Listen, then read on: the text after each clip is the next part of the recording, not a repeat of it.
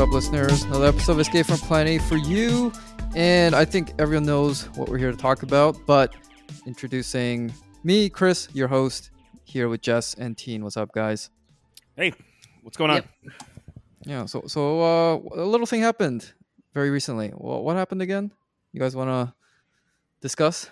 Skip the banter. Let's get right into it. Yeah, our film is finished. No, no, I Yeah. meant I, I actually No, I'm meant kidding. the no, I meant the Harvard decision. I was yeah, like the being fucking coy. Harvard decision. No, yeah. the real. Yeah. No, we're talking about the real stuff. Mhm. Yeah. Our Uh, short, our short film. Yes, I mean yeah. that's So nobody's that's- surprised. The Supreme Court came out six to two. It wasn't six to three because Ketanji Jackson Brown, uh, I think, was on the I was on one of the relevant boards at Harvard. Yeah, she recused herself. so she had to recuse herself. Uh, but she did write, you know, she did provide an, a dissenting opinion, a much maligned opinion by the majority. And uh, I think I read through Roberts' opinion. The it was that was the majority opinion, and I think all six justices on the um, on the on that side, you know, concurred in that opinion. So that is the majority opinion and it seems from my read of it yeah affirmative action as we know it is dead that that that is how i read it hmm Yeah, I, mean, I knew that it was coming out sometime towards the end of June. I kind uh, but um, yeah, it's just like I totally forgot about it and be like, oh damn, and this happened. And yeah, as you said, we all knew this would happen just based on what uh, you know, obviously the courts leaning right wing, and I think after the oral arguments, people were pretty like you could tell the court had made, uh, made up its mind, but you know, everyone had their tweets ready to go and all that shit. Uh, so Yeah, that shit was drafted long before the ruling. But just as a little exercise for at least this this pod, let's take a, let's stay away from talking about things as like right wing or left wing. Just as a little exercise, because I think in uh, like uh, this is this is one of the few like Supreme Court rulings that I've ever like read read as opposed to just too. you know you know like skimming it. At least ever since law school. I mean, I remember doing that for like debate team in high school. Um uh, but like like you know, I I was barely paying attention even then too. This is the first one I actually like tried to read. And one of the big things that jumps out at me is how different the the news is about it versus what it actually is on paper. Uh, like Oh, what yeah. it, what is actually being argued, and I and I- Yeah. I think uh, and I think that's probably true for probably all of these cases. Um, what it's presented in the media is, I guess, what Chris Hedges would call a pseudo event. Basically, just sound bites more designed for entertainment and like emotional release than any than anything substantive. Because it's so misleading that it's almost um, counterfactual the way it's presented in the press.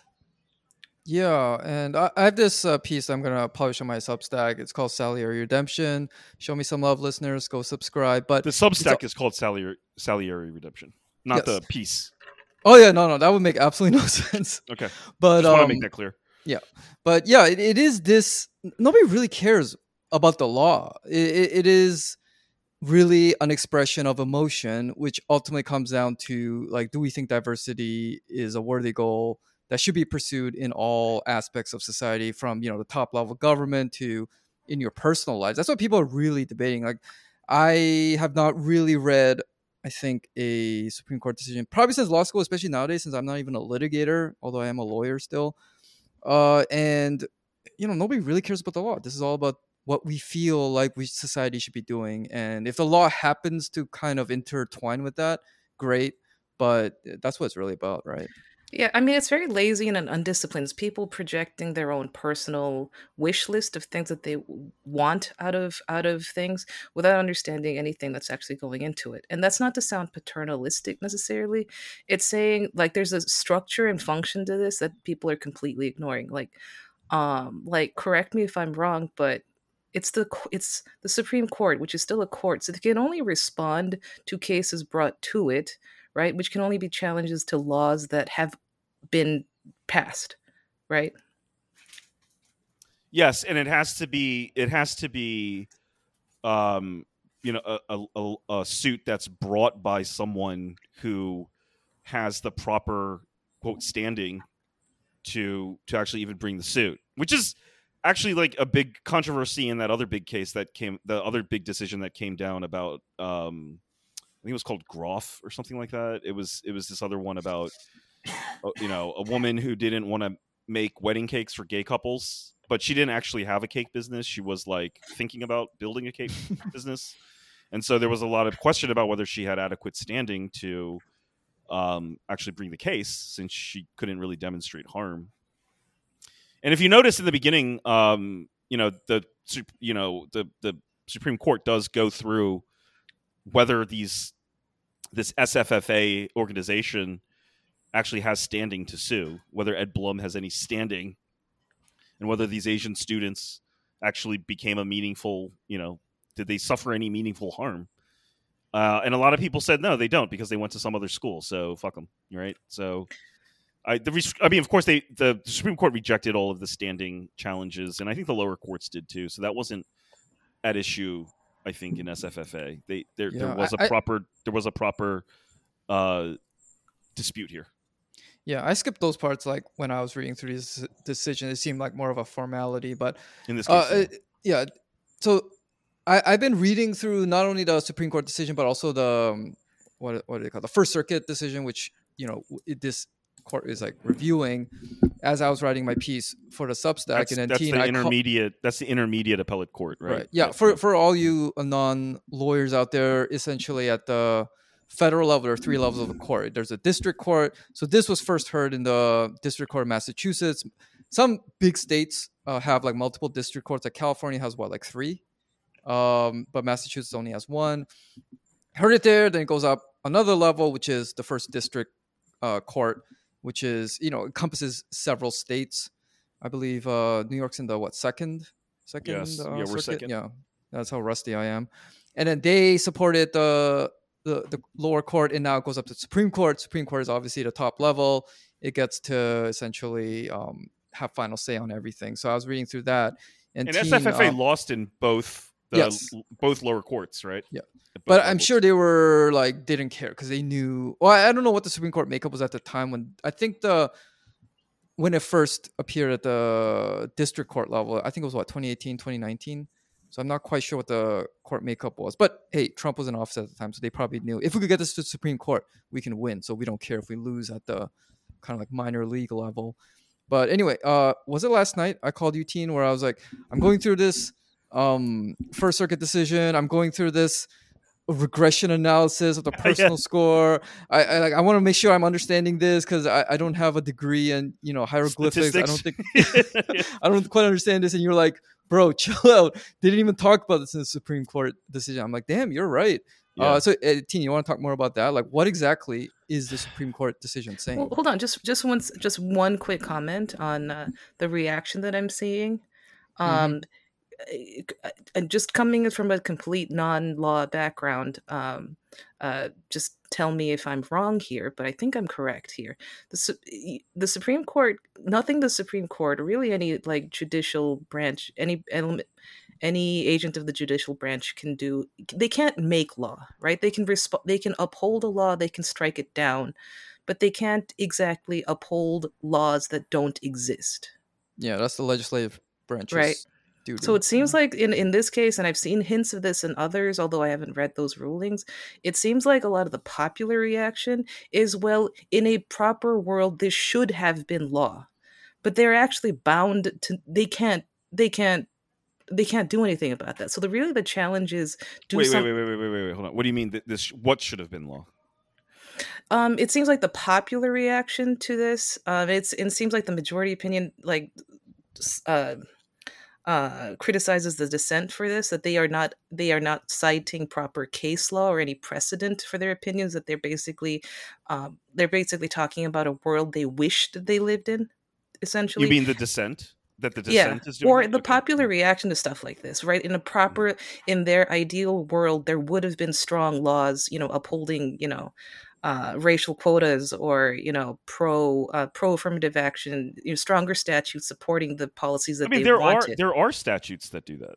yeah but you know th- in my but i- i'm just talking about like the, the procedure of this right like the supreme court or any court they can't exactly uphold a law that doesn't exist Right. That, that's long been the accusation often by conservatives against activist judges that they're stepping over a line of merely reviewing existing law and going out of their way to create law. And I, I think it just goes to our, our point where nobody, at, at least, you know, the popular discourse, like nobody really cares about what exactly the divisions of the government are.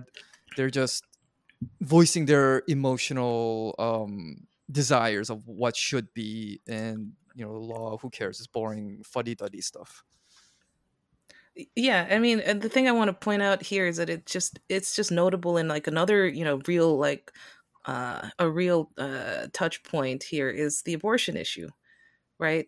We tend to hyper focus on supreme court rulings about that but there hasn't really be, been any change on the legislative side in decades at this point. Oh yeah, and I think that the there was a famous uh, Reuters article from 2009 uh, where the report I think it was a reporter from Reuters who asked Obama whether now that he had a supermajority in the Senate and held the House, whether they were going to go ahead and codify Roe, and he said absolutely not because you know there's it's like I think Roe is sufficient for now, and you know we want to keep our powder dry because there's other priorities right now and they didn't want to do it. And I think the reason they didn't want to do it is because for exactly for that reason is that the Supreme Court is really not politically uh, it's not politically accountable to people and by design. Right?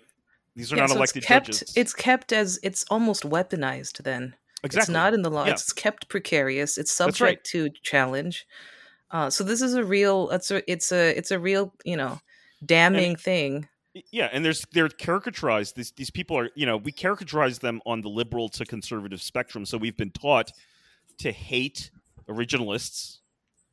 We're, we've been taught to hate scalia. I'm not saying we should love scalia but in re- in hindsight i think what scalia had been saying all along as an originalist was saying you know we really don't think that nine people in an unelected body as the supreme court is a secure way to to if you if you want that right to protect abortions he's they you know the originalists on the court were very clear. They said the constitution is not going to stand in the way of such a law but you need to pass that law.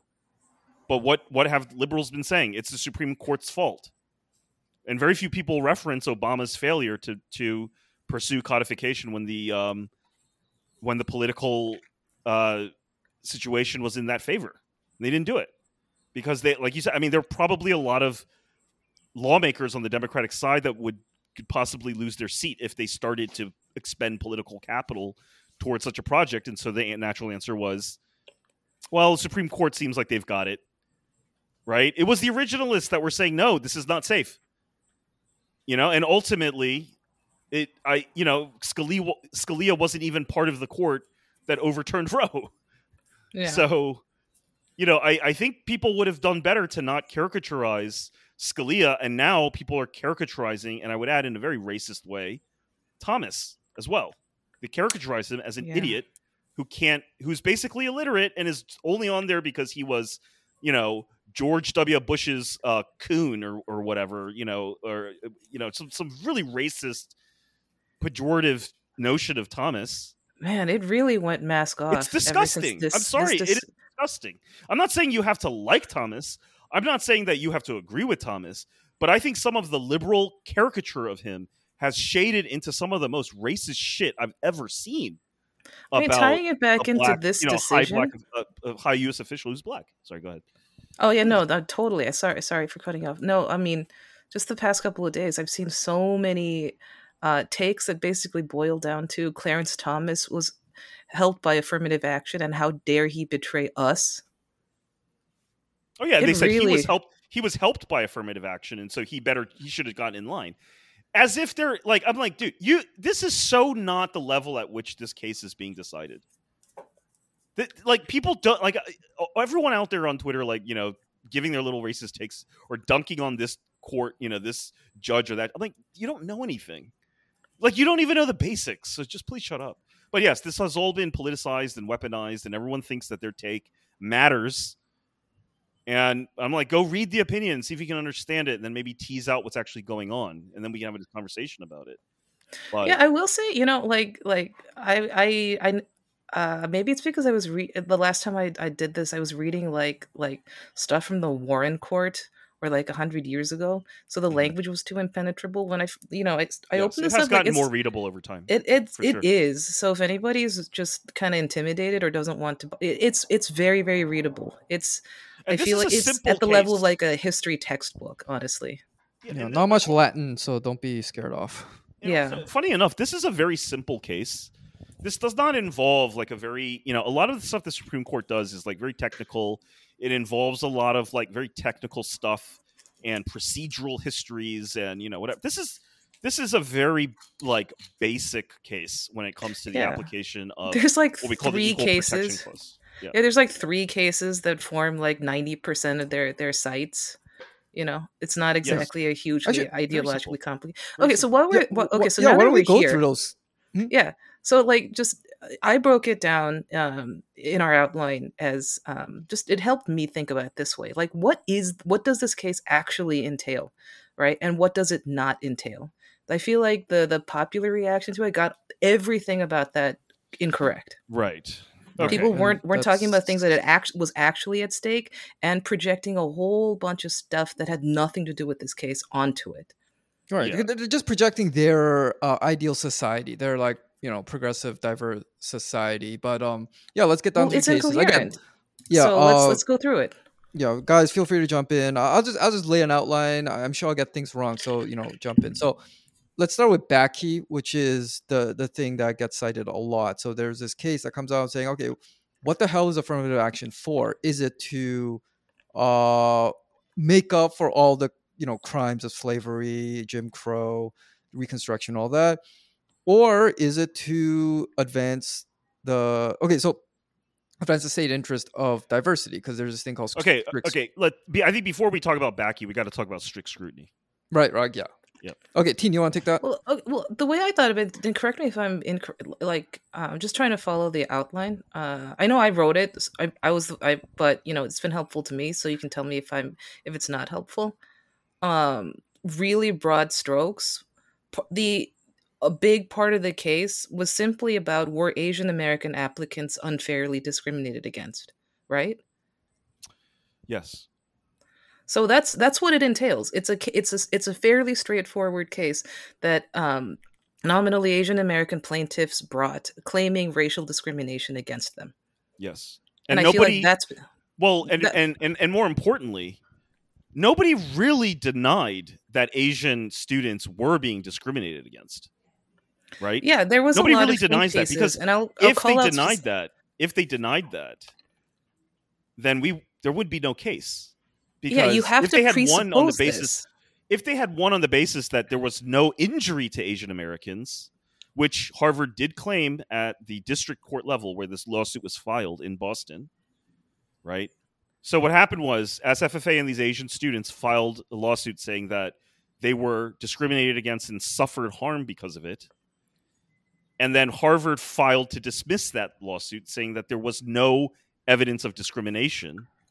And while the trial court, the district court, that first level court, ultimately decided for Harvard and against the plaintiffs at what they call the dismissal level or the summary judgment level, when it was at the stage of the lawsuit where the plaintiffs had to prove or or demonstrate that they're that they were discriminated against, the court found in their favor. Said no, there's enough here. There's a clear pattern of discrimination here that we're going to have to look that we are going to have to move towards the later stages of this where we're going to start doing subpoenas and we're going to start compelling Harvard to turn over documents. There's enough here to force them to do that.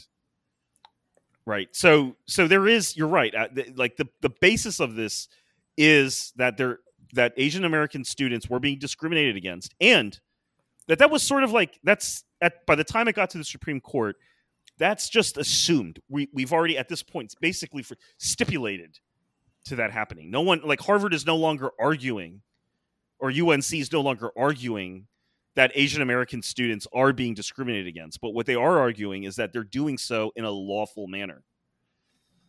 Yeah, where we come to the concept of strict scrutiny. Do you want strict to give scrutiny. us the exactly. strict scrutiny? You want yes. to give us the rundown on that? Yeah. So, you know, if you notice in the um, opinions, you'll see a lot of like upfront references to the Civil War, right? Like ever since the Civil War, since the Civil War, this and that. That is because after this, there's we have these what are called the Civil War amendments, and it wasn't until the Fourteenth Amendment came in the late 1800s after the Civil War, where you have this concept that, uh, you know, regardless of race, it doesn't mention race, but it just says all.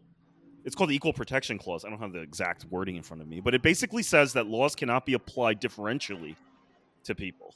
They have to be applied equally to people, right? But then there's this whole complicated history after where there were specific programs like the Freedmen's Bureau and stuff that was set up to help freed freed freed slaves along with other people. And so there's this historical debate as to after the 14th Amendment, are laws allowed to have are they allowed to be like race conscious?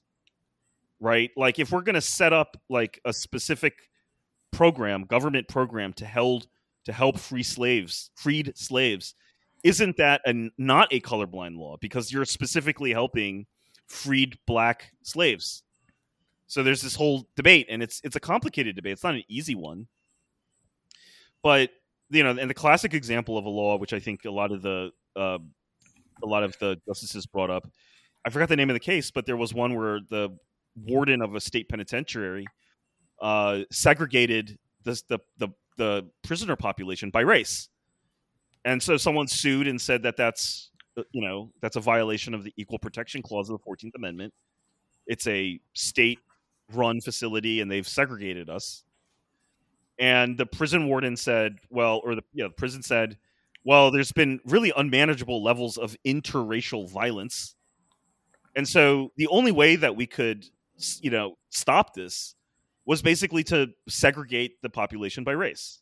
And that passed the test of what they call strict scrutiny, which is a court made rev- doctrine of review where there is a discriminatory law out there, either de facto, which means like by effect, or prima facie, means like it actually says that it's discriminatory, which affirmative action is prima facie uh, discriminatory because Harvard is saying, yes, we use race, right? Which we talk about later why they say that.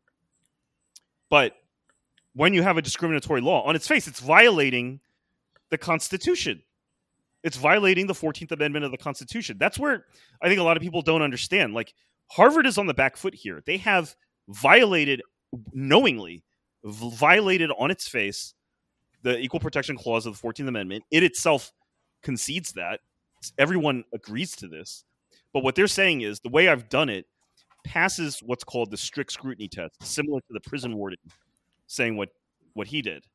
And it's just a simple two prong test. The first is is there like a compelling state interest in play here? Like is there what is the reason for you to be doing this? It better be good. Because you are engaging in prohibited racial or sexual or religious discrimination, what have you. Right? Discrimination in what we call a protected class. So you're discriminate you're break you're violating one of the core protections of the Constitution. Number one, prong of strict, strict, strict scrutiny is you better have a good reason. Is there a compelling state interest? And then the second prong of that is also very simple, which is okay, well, if you have a compelling state interest, is your discriminatory law or policy, whatever, is it narrowly tailored to actually further that state interest? Are you actually achieving what you want to do in the least discriminatory way possible. And if you can if you can convince the court on both accounts, then the court will find in your favor that it is not violating the equal protection clause. And so that this this is obviously going to be a highly contested area of the law. And the reason that we even have strict scrutiny is because we ran up against very practical um, very practical problems with the notion that all laws should be colorblind all the time because there are times when we're trying to do something that makes a lot of sense and you know we're trying to like prevent people from killing each other or we're trying to help freed slaves get their life you know get their life started uh you know in a post civil war you know environment or we're trying to help integrate the schools and black students need an extra amount of help or assistance and affirmative action comes out of that. It comes out of the idea that after we had centuries of slavery and Jim Crow laws and black codes and you know full on segregation under Plessy that we needed to do something to help black students you know get a foothold in our system of education. That's the origin of affirmative action. And that was sort of quote what was at stake. Right. And, and then yeah. in uh Bakke using that test uh, who who's the who's the justice who, who kind of like led that opinion? I think it was um, Powell. Powell. Yeah. Right. Okay. So he says. I say it like uh, I didn't know that two days ago. well, hey, Jess, you probably know more than that, than like ninety nine percent of the the, the Twitterati out there. But so he says, okay, the okay, we gotta have affirmative action, but we cannot uh, base it on the idea to re, like you you mentioned the Freedmen Bureau we can no longer really say we're doing it to redress the wrongs we did against the slaves or their children because you know time has passed and it's like how much longer can we you know what are we going to do? Like some kind of i guess dna test to see who's who's a slave? And if you're white what what if you didn't own slaves? What if you're like a european immigrant or like uh, from south america or whatever? So he says actually no what we got to do now is say the real reason for affirmative action is there's a state interest in diversity. Diversity helps schools provide better education, helps. Bakke was a medical school, if I if I recall correctly. Mm-hmm. Yeah, I don't know. Doctors, you know, you you got to know how to treat people of different races, or you know, bedside manner improves, whatever. And that that was always kind of like an iffy I mean, thing because um, he was the only one who said that, right? Because there were other concurring justices, but there were yeah. And I think, well, I think his well, his view of, the, of diversity of was a little case. different well, I, I, I think his version, his idea of diversity in that case is a little different than our current vision of like this sort of like Benetton diversity, right? I think I think he. I have to reread the opinion, but I I gather he was talking more about creating like a professional, like we're talking about medical schools in that case. It made sense that if you have a society that's as diverse as ours, we're going to need to train a diverse set of doctors that kind of reflects society. Like we can't just have all white doctors, you know, like I think that's what he was trying to get at, but that kind of morphed later into uh, diversity for diversity's sake, which is something. But I think that's pretty similar in... to the reason, like, because I read the um, what was it, the uh, First Circuit report, and they were describing all these like reports that Harvard relied on, like the Khurana report, and they were all saying you know in in these days you know corporations they want to hire people who know how to deal with diverse groups of people. So you know if that's what um powell said it seems pretty similar to what people are trying to justify it now. Perhaps. I think that there has been a shift though um where there you know this the the i mean and, and it's it, it might be interesting well i don't know but like i think he also probably wanted to avoid the idea that there was a case for reparations and that past past uh, injustices and crimes and you know genocides and slavery need to be redressed in the laws. I think that that opened up a Pandora's box for them, and they were like, "Yeah, no, uh, yeah, that's I a little dangerous." Was, yeah, know? it's like okay, how how long? Like, where's the limit? And and then we get to that in Grutter where you know like um Sandra Day O'Connor actually sets kind of like a 25 year limit sort of. But yeah I think his worry was you know uh, as time goes on how can you be saying you're redressing past wrongs to you know generations that are getting more removed from the original crime? Yeah.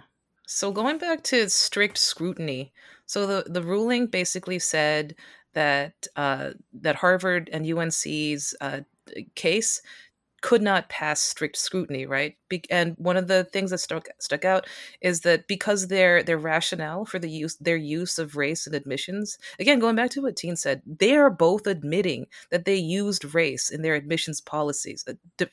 ba- so the idea that they were discriminating, however you want to interpret that word, is is just that was not being contested at all.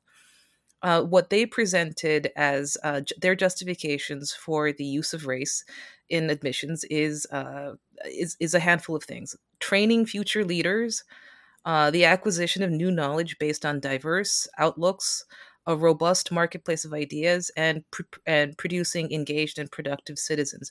And it seems like the the majority uh, rule, found that these interests they actually can't be they can't be subject to ju- judicial review. So they fail on the first leg of sc- strict scrutiny, right? Like you can't even determine if there's a compelling interest there if you can't really if you can't really examine the rationale concretely. Yeah, Is that- you is that measure correct- it or or anything like that. But see, that's a that that makes that's what makes this a seminal case, Yeah, right? Because so- because uh, because a lot of affirmative action programs have been struck down in the courts. They don't all make it to the Supreme Court, but affirmative action programs, you know, and I'm talking about race conscious uh, admissions programs for higher learning, both undergrad and grad school. Some survive strict scrutiny and some do not. And you know, I told I gave you the example, Jess, of the um, uh, of the Banneker Key Scholarship at the University of Maryland, which I won in 1996, and I attended the school on a full scholarship that just the year before had been earmarked only for black students.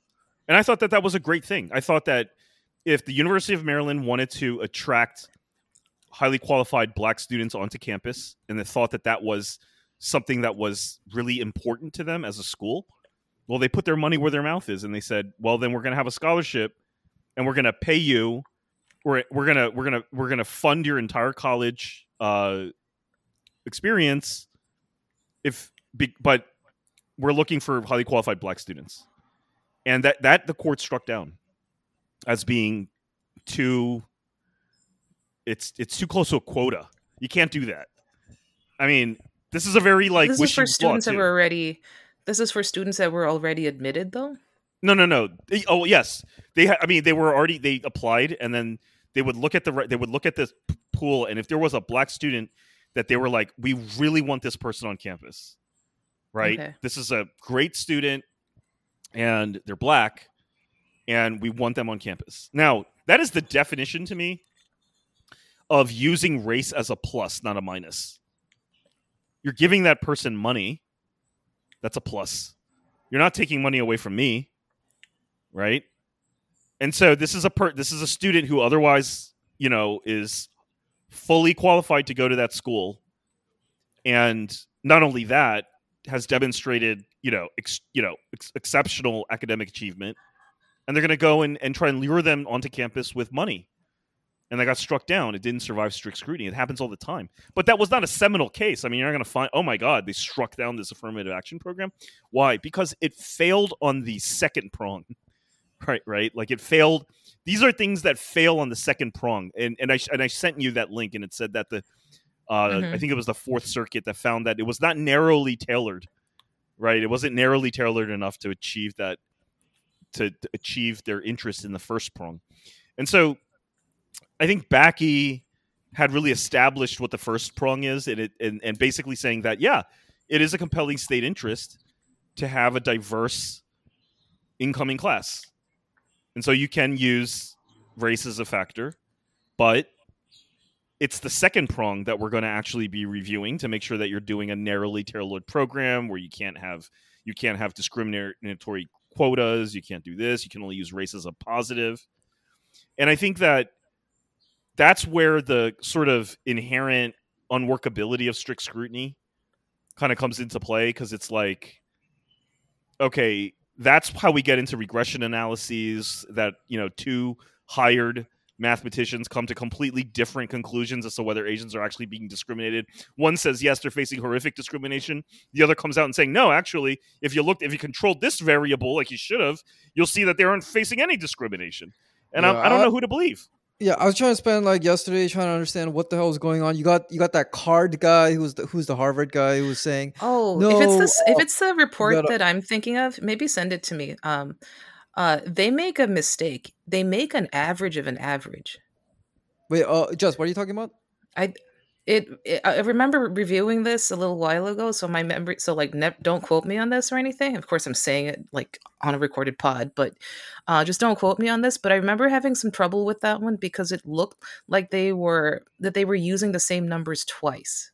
They were using an average of an average to then compile to, to then compile um um an index Yeah, that that, that but- was but like here's- here's the thing. to understand. But here's the thing: I think that a lot of Asian people looking at this and having to go through these analyses and spot problems in the way that some statistician made an average out to to claim that either Asian students weren't facing discrimination or were or whatever is infuriating in a way because it's like, look, obviously we fucking are. Okay, like if you just look at the stats, it is clear that Asian American students are being held to a different academic standard than everyone else. Not just black, not just Latino, but also white students. Asian Americans are faced have we have to score like 60, 70, 80 points higher than a white student and et cetera till we start getting equal uh, admit rates, right? So there is clear discrimination. The very fact that we're even getting to this second prong analysis where we bring in all these experts and we're looking at whether the um what you know and it's like really getting really like rhetorical and you know only pluses but no negatives. It's you know it's like and roberts had rightfully said in his opinion that that's absolutely nonsense it's like what difference does it make you know Well, also, Whether- yeah, because when you're talking about uh, admissions to exclusive spots, a plus for someone is a negative for you. Yeah, it's a negative. Absolutely yeah, zero it's a, non, it's a it's a zero sum admissions game. Obviously, there's only so many spots, right? So if I give stickers to all, all everyone except the Asian students, right? Okay, well, it's a positive to everyone else. I didn't negative. You know, the fact that we're even mired in this kind of debate and this this level of argumentation is a slap in the face to a lot of Asians, and I feel this way because what they're saying is no, this is an argument worth having. No, I know you're being discriminated against, but let's hear him out. Let's hear him out. And I think that the the, the reason this is such a, a seminal case, it is a seminal case, is because unlike all the other ones where they're mired in the second prong analysis of whether this thing is narrowly tailored to further this state interest in there being a diverse campus, this did away with the first prong. This said that the first there is no compelling state interest to this form of discrimination, no matter how well your statistician comes out to defend it. You're you're you're, you're pursuing an illegitimate goal. So you can throw all of your statistical reports out the window. I don't care about it. Because that's second prong analysis. That's us assuming that there is some legitimacy to be had here in discriminating against Asian American students. So it's like, okay, hey, uh, you know, you, re- you these Asian students were rejected because they're Asian, and that's awful, yes. But let's hear the case as to why that's a good thing. And I think the fact that we even got to the point of saying, well, let's hear as to why that's a good thing, really felt like there's something fundamentally wrong here. There's something fundamentally wrong here. And I think when you start reading these cases, this is why I would recommend people read these cases. Understand where we're starting from. We're starting from the proposition under the Constitution that the laws that we should be all treated equally under the law, regardless of race. That is the ideal. That is the that is the Constitution. Without any, there's no real like debate about that. Okay, it is absolutely about equal treatment under the law. And all of these cases about affirmative action, about Asian American students having to face higher, you know, admission standards is absolutely 100% unmitigated, like uncontested by all sides. The fact that an Asian student will be treated differently for admission into a university, which is by the operation of law, state policy, right? We can talk about why. It's very complicated, but it, these are state policies. That the Asian students are being held to a higher standard because of race. Period. I don't need to hear any more about stat. You know, about oh well, okay. This is how we talk about it in the in, in the back room in the admissions room. We don't say race. You know, we don't. It's like no. I see your fucking stats. Asian students have to score at least 100 points higher than the white students. Why is that? Tell me, explain. And then you hear a, a million fucking arguments from them as to why you're insane for even bringing it up. And I'm like, read the case. The whole point of having this debate is that you admitted that you are in violation of the equal protection clause, but that you should be allowed to do it. And that's why Harvard, you know, weirdly advance they're they're fighting this case to say they want to be able to use race as a factor. Why are they even fighting this case and spending I think 30 million bucks doing it? Why are they even arguing it? But then at the same time claiming that not a single applicant decision, admissions decision was ultimately decided on the basis of race. In other words, race didn't really matter. Why would Harvard claim that race didn't matter and then spend $30 million defending affirmative action? That's a very interesting question to me. And I think part of it is that they are actually fighting for not just the practical aspects of of these sort of holistic admissions, which they will continue to do, and they'll you know they'll just they'll just take out of account grades and SATs. So you can no longer put these these matrices together as to how you know Asian students score higher on the SATs and GPA than other students. Okay. So they'll still do their holistic things. They'll still be able to get the classes that they want and achieve the uh dis- the the diversity that they want, just like UC Berkeley was able to do it despite Prop 209. But why were they so defending this law? And I think it's because this is a much bigger fight than just affirmative action. This has to go with core interpretations of the Constitution that go back 160 years at this point. You know, 150 years. Yeah. This is ideolo- It's an ideological war. This is not just about admissions.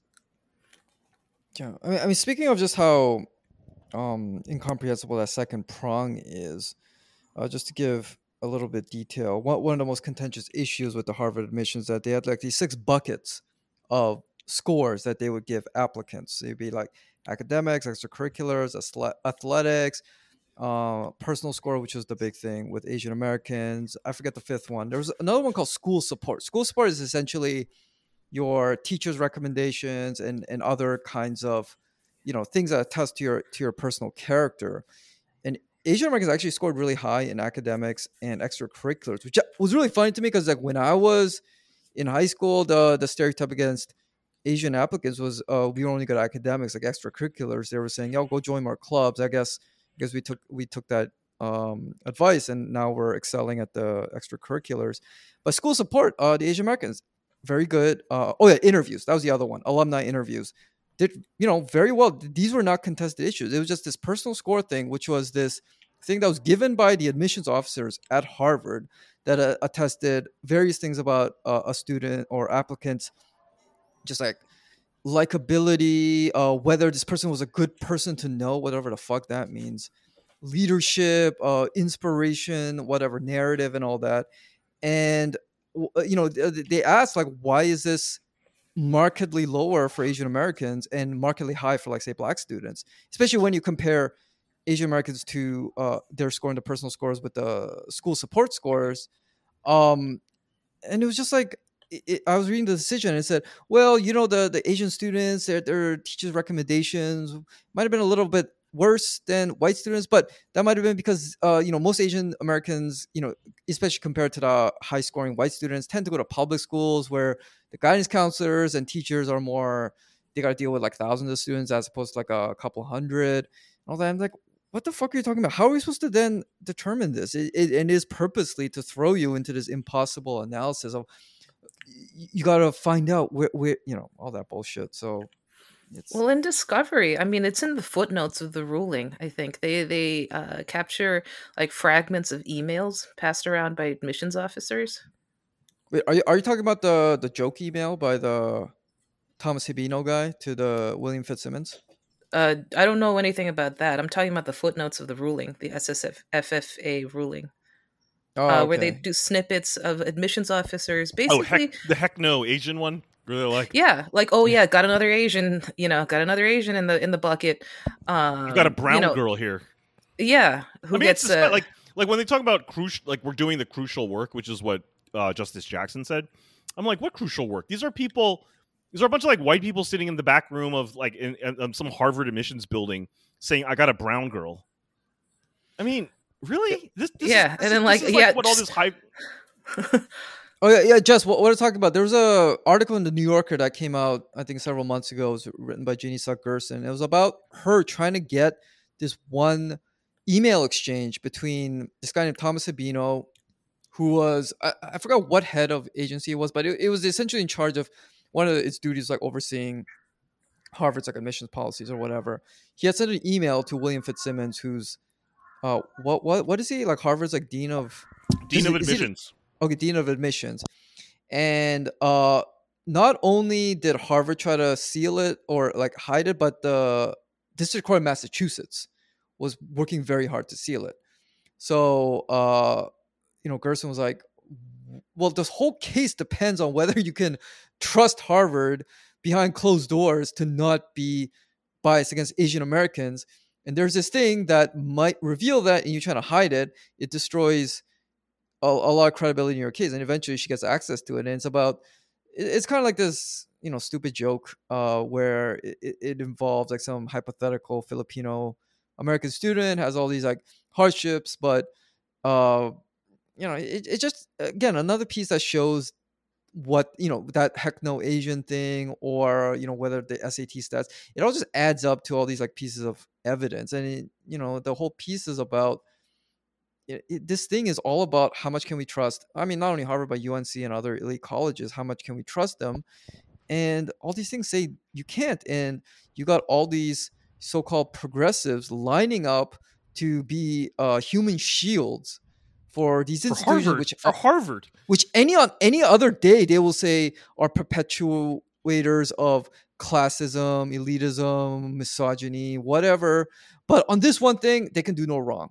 Like, yeah, how and, dare I mean, you they, they act them? like, and this is, you know, it's so, it's, it's. I feel like people who make accusations are often the ones who are actually guilty of the thing that they're accusing people of, which is that Asians are creating intra inter POC conflict by doing this. That we are, that a, that the Asian, uh, be, you know, the, the the Asian plaintiffs in this case, and any Asian who supports them, and having a their day in court, which we can talk about the reactions to this later too, which has just been abominable.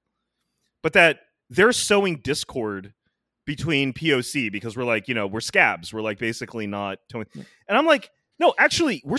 They make it seem like this is SFFA versus black people. No, no, no. It's You not. you see this like It's if you read SFFA versus fucking Harvard. have, have you guys read um Justice Jackson's dissent?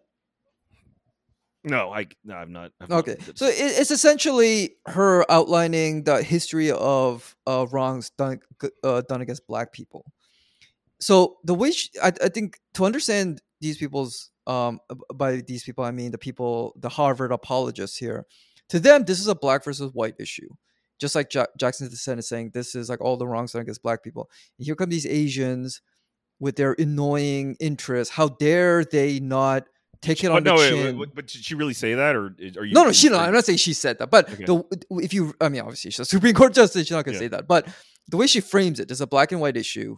Uh, that's what it ultimately comes down to. Like these white people have done black people wrong, and this is what they owe them. And and these Asians, these Johnny and Janie come latelys with their annoyingly high SAT scores and Bunch of everything grade grubbers. a bunch of great grubbers. Um, you know, they, they should be grateful that they're allowed in the country in the first place. Haven't we given them enough? Fuck, we gave uh, Everything Everywhere All at Once an Oscar. How much more can they want? And y- that's the way they frame it.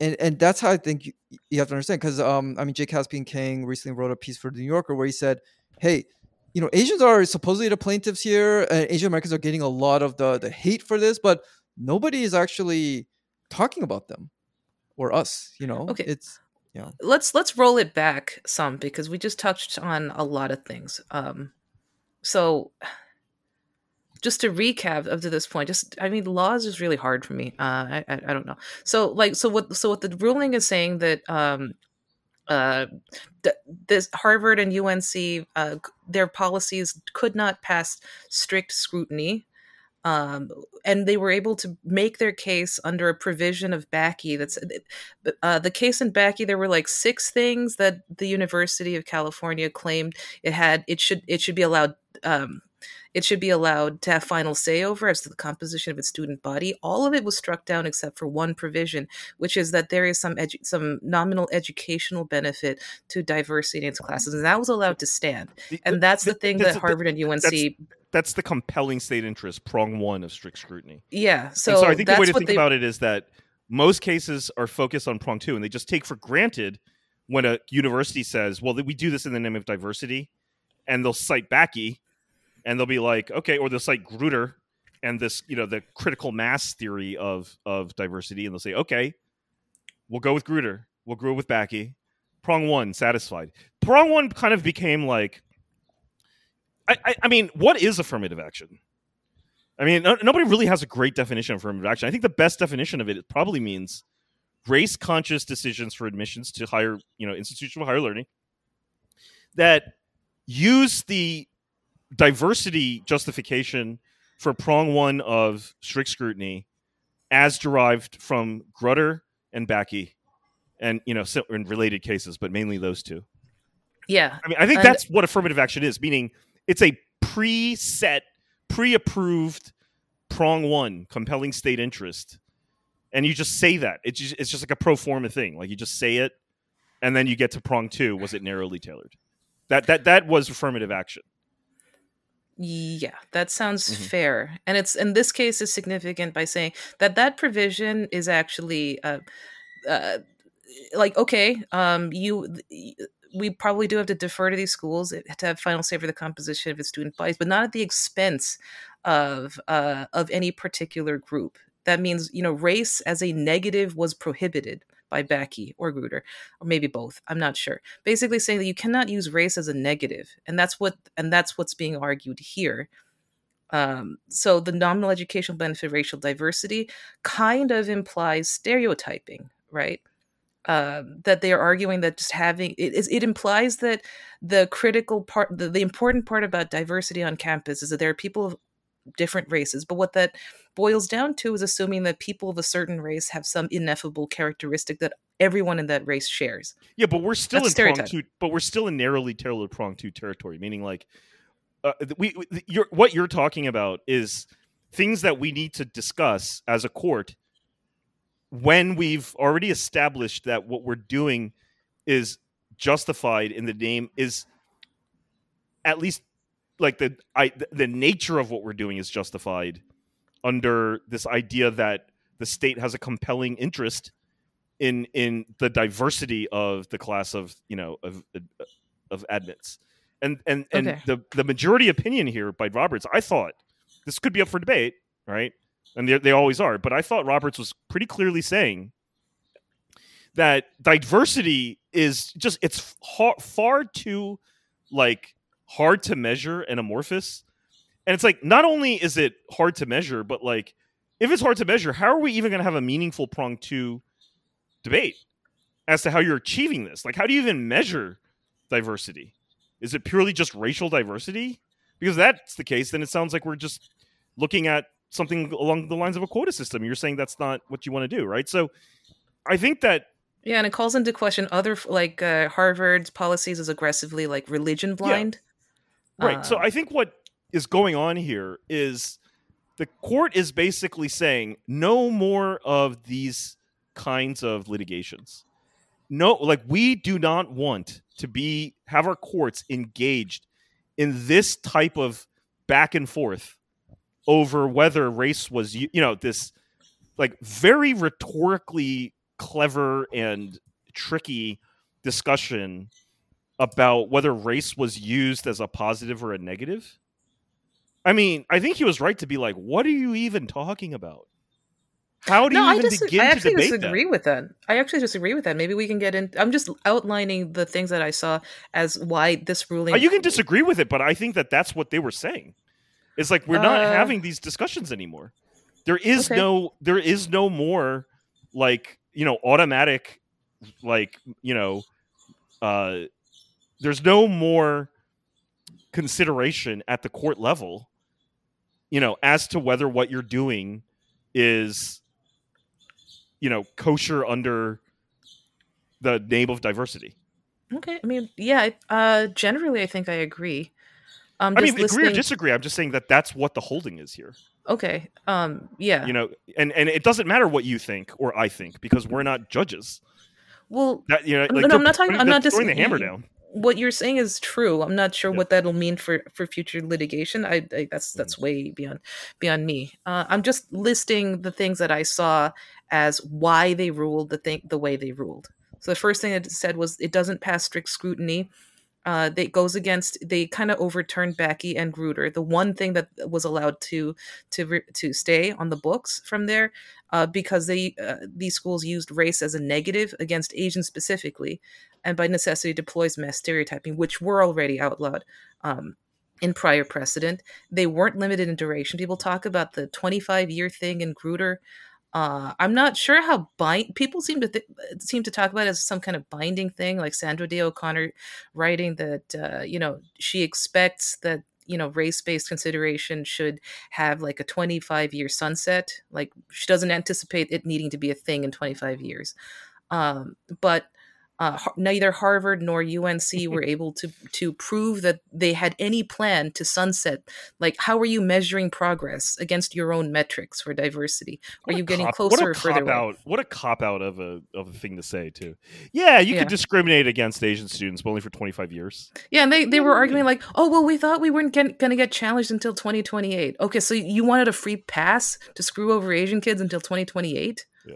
so i guess in that case the plaintiffs were white but whatever Yeah, well, the- I mean, in this the case, same.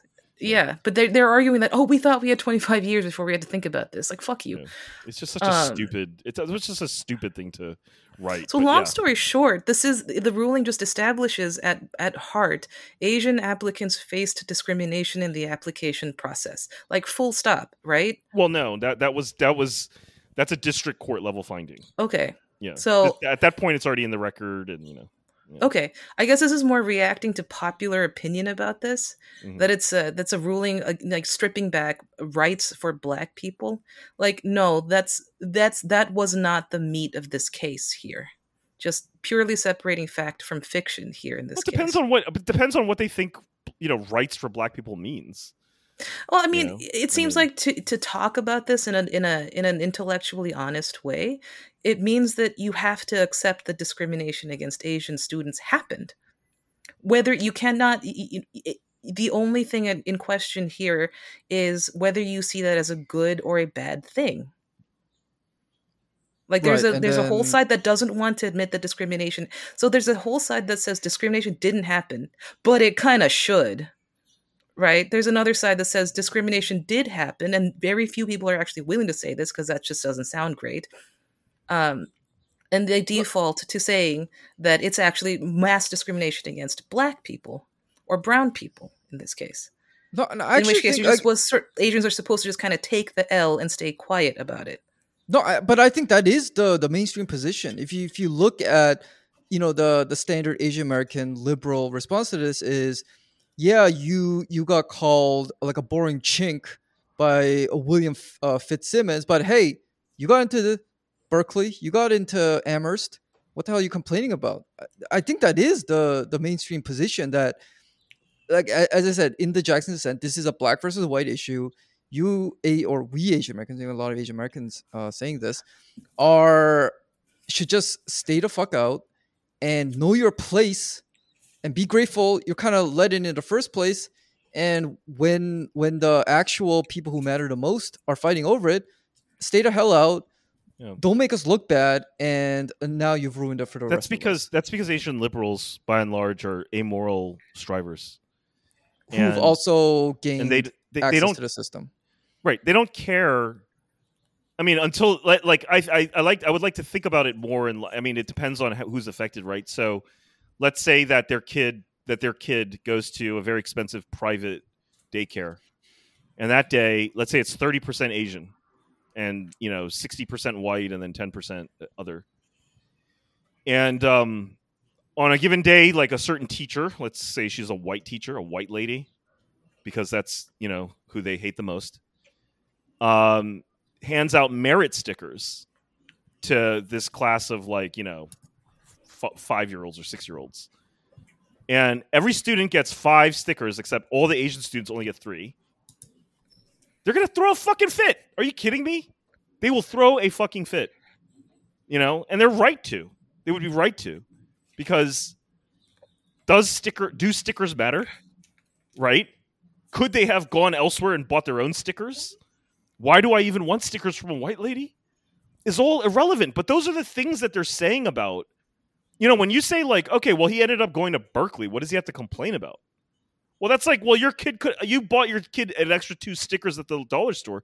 What does your kid have to complain about? The point isn't that racial discrimination is okay if it doesn't ruin your life. You know, the point is that like you like the, this is just completely unjustified.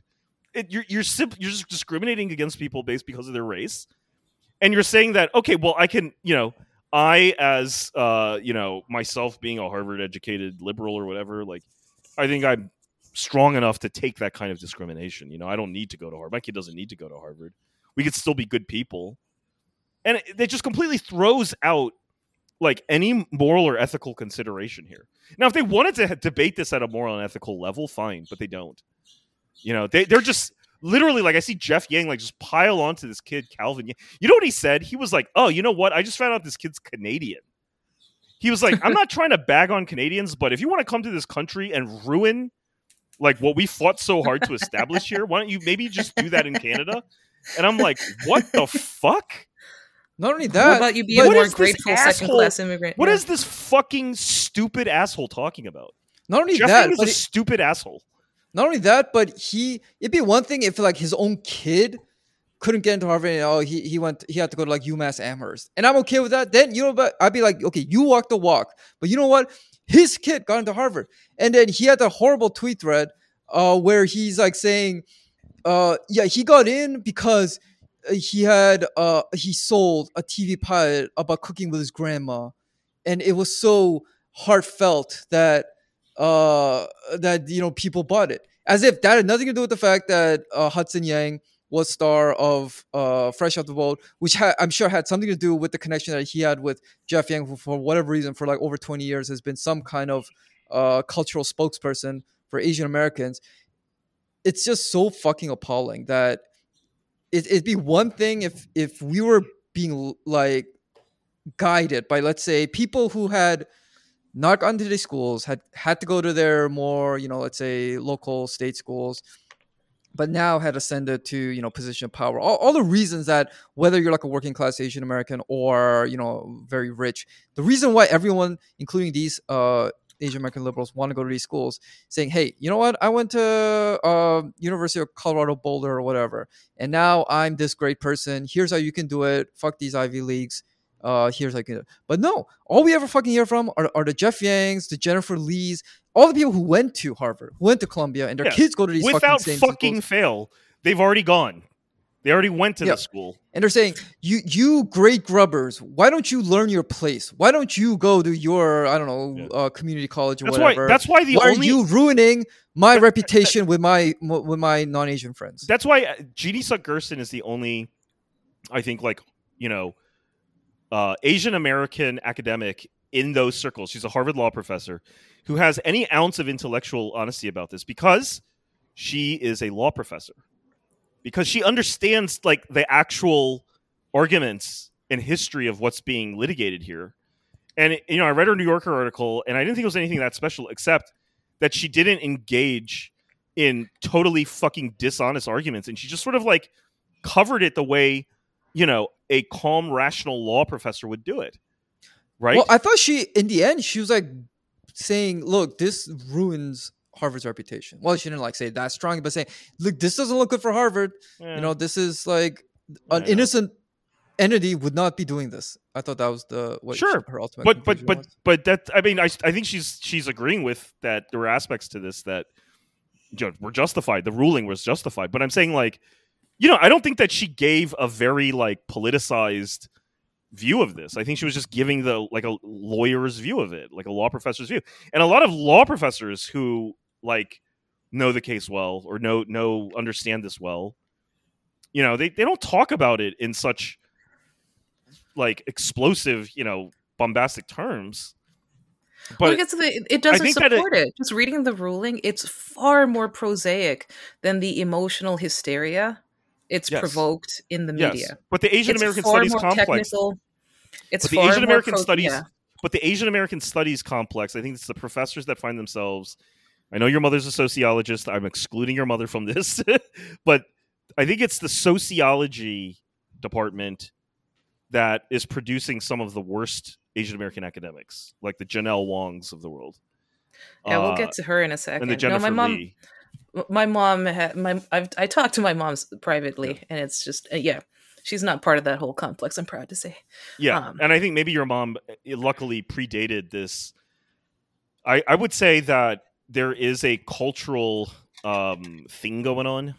Now I'm starting to sound like part of the IDW Ben Shapiro thing, but there, there look, there is such a thing as woke culture. We know it, and it is found. It is taking root in part, you know, in parts of the you know academic uh, uh, of the uh, elite academic institutions, and I do think it's starting to fi- it, it it finds itself more, I think, in the softer sciences, and it's it's spreading from there. But I think it it, it, it is takes root at most in places where I think there isn't a clear like there like the the this when I say soft sciences, I mean there isn't like a really rigid tradition and mode of analysis like the way you would find like say in in the hard sciences and i would say in law it's not as easy for it to take hold in law but it is taking hold there as well I mean, law is pretty procedural. If you there's some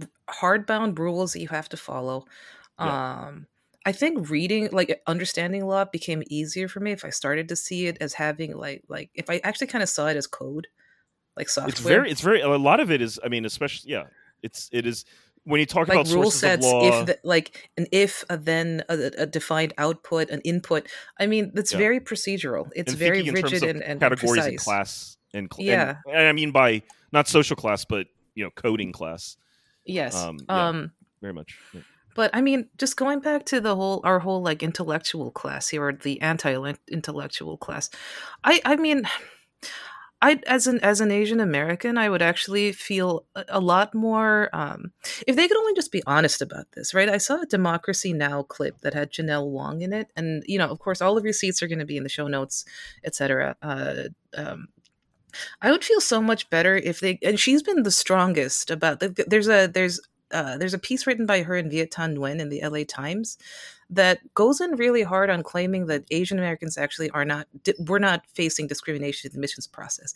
A that means your piece is entirely uh, stands on nothing, absolutely nothing. if they didn't if they weren't actually facing discrimination then we, we they, there shouldn't even be a court case to talk about There's there would be absolutely nothing. And two, Oh. if if we can just accept that it did happen, but it's it's presented as uh as like okay, Asians, you're taking an, you're taking it on the chin right now. This is an L. But there is a grander project of of justice, racial you know, racial reparations, remedial um, re- remedies for past wrongs. You are part of this progressive push for justice for all, and and you know a true a true definition of equality and equity in the United States. That's that actually I could I could I could potentially see that. That includes me in this whole process. It's saying there is a sacrifice, we acknowledge it, but this is in service of some of some greater purpose. Not to say I'd accept it as like I'd be okay with it, but at i least would not narratively but i understand speaking, what you're saying i would Yeah. not personally and it's a different calculus when it's your own kid absolutely. like, and we're like, gonna every, like we, could- can all be like we can all be fucking you know um you know heroes in our imagination i would die on the you know but but when it comes to your kid i think a lot of parents and this is being driven i think by parents and not necessarily 18 19 year old kids they don't like we don't like to see our kids being discriminated against that is a hill you should that is not a that is not a hill because you of the should race try of to me fight and, on. and, because because of the race of me and my partner. That Yeah, they- Well, but- I mean, they should be Clarence Thomas points that out the Ill, the absolute illogic and inflammatory nature of a of a culture war being waged on on what amounts to people's children. This this is not this is not a recipe for social harmony at all. In fact, it's antithetical to you know promoting social harmony. But just I, I don't think that option would even be allowed because then that would mean people, especially like other minority groups, especially black people, would then owe something to Asian Americans. That is absolutely not allowed in the in the progressive ideology. We must always be the eternally grateful uh, immigrants, and t- the notion that because then if you if you do say okay, you know what, we're gonna kind of basically we're gonna let you have this, puts you in a position of power. That is absolutely not allowed. So you must. That's why the whole Harvard thing is predicated on the and UNC. We always forget about UNC. I'll throw in UNC there. Is a predicate on no it's your fault. It's your fault that you uh, cannot inspire the adcoms into liking you more or whatever. It cannot ever be acknowledged that hey you are being magnanimous and, and taking one for the team. That can absolutely never be acknowledged. no it's because you have shitty personalities. That's what harvard literally said. Not only is the proposition in the arguments that using race as a factor is important to address you know, uh, and I think they did make that claim that they need to address historical wrongs, though. What they really, you know, the the more the more uh, com- compelling argument in, in court at, up until this point was diversity, but the point of that yes, Asian Americans will have to make some sacrifices here was totally lost. Har- like you're right, Harvard never said that about the Asian kids that they held to a higher standard. They just said, well, they have shittier personalities. Literally, what they said, right? They have they have yeah. lower personality scores. They, they gave two reasons. They said first it might be things out of our control. In, in other words, maybe the teachers just didn't like these uh, Asian American kids as much as the other kids, which is kind of proven wrong by the fact that the school support scores for Asian Americans were not that much worse. they were or, higher. Or maybe higher. even higher. I didn't quite look into that. But secondly, they also said, well, there might be um, some like cultural factors, which we all know what that means, you know. Uh, so not leadership. They were look, saying like, not a hey, good culture you know fit. Look, I'm going to say this. Uh, we're at an hour ten or whatever, and I'm going to say my last piece here because there's just too much to say about this. But it's this. It's like, look, your kid getting discriminated against in the admissions game. Yes, it's not the end of the world. There are a lot of good schools that are, are going to be happy to have your kid with the 1500 SAT or the 1400 SAT or the 3.6 or 3. Point, whatever they're going to get a fine education in America. Okay. Mm-hmm. But the really sad part about this that actually breaks my heart is to see a culture in which we are telling Asian kids to accept discrimination against them as something that they just have to live with and that it's a good thing. And that it just tells you it's the beginning of a lifelong process of telling these people, educating these young Asian kids that they're not allowed to stand up for themselves on account of them being Asian, and doing so makes you a bad person. Not not just and, that. And, and and no, hold on. If if that's what you're teaching your kids, okay, that is a far greater harm, a far fucking greater harm than saying I have to go to the state school instead of Harvard or I had to go to whatever. It like I don't care about that. And the fact that you know people are accusing these people of being maybe some of them are, maybe I don't care. But I'm just saying that the lesson learned here, if the lesson learned is that the discrimination against Asian kids is a good thing, and that those kids just have to learn, just internalize that as a good thing. That is a really, really deep injury that you know I think would take a lifetime to really overcome if you really buy into it. So I'm glad that there is a very forceful debate out in the you know out in the open now about this. I don't care about convincing people who are sure that that is the right thing, the Janelle Wong view of the world. But I want people to start speaking up and not being afraid of the label anti-black racist. You have to you have to know in your heart whether that's what you are or that's what you whether you are anti-black or whether you're just trying to stand up for yourself. What matters is like what's in your own heart not what other people call you. And that you know that these are simple lessons but that are hard to learn under this kind of social pressure. And some people are not going to survive it. Like i mean survive in the sense of uh, you know come out with a sense of like you know what? I trust myself. You know? Yeah. and i think a lot of the pressure here is just about not letting asian kids trust themselves and value themselves. And i fully fucking hate that shit. And i support everyone out there who is just trying to have their own view of this Yeah. No, no, Yeah, very well said. But I, It- I it- will add, not only are they saying you have to accept discrimination, because it's one thing to tell tell like these Asian American kids, you got to accept discrimination from like say the fucking uh, Augusta Country Club. We all know that they're the bad guys, you know, whatever. This is Harvard, whom we are um, crowning as the supreme arbiters of progressive enlightened thought. You have to accept discrimination from that, and if if you don't get accepted by these people, it's your own fucking fault if that is what Asian American culture is, and I say it's an absolutely craven, cowardly culture, it is absolutely not worth saving. And I would say, uh, bomb it all down. Absolutely nothing worth saving about Asian American culture or whatever Asian American liberal culture. Not It not is- so, not not not when these fucking people are the ones who are helming it and It is in charge it of the is- fucking project. It's grown adults. I mean, the thread between like oh OiYan Poon and Jeff Yang, these are grown adults in their Fuck 40s and 50s who were inviting hate on a 19 year old child. absolutely disgusting. And these I mean, are the that, same.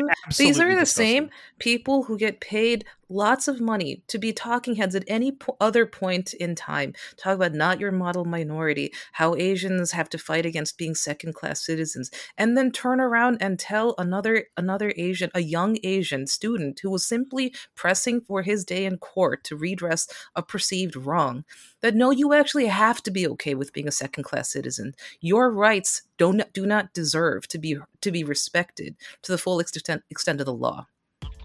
This is the end of part one of a two part podcast. Part two is going to be on the Patreon feed. If you want to be a Patreon supporter, just go to patreon.com slash planamag.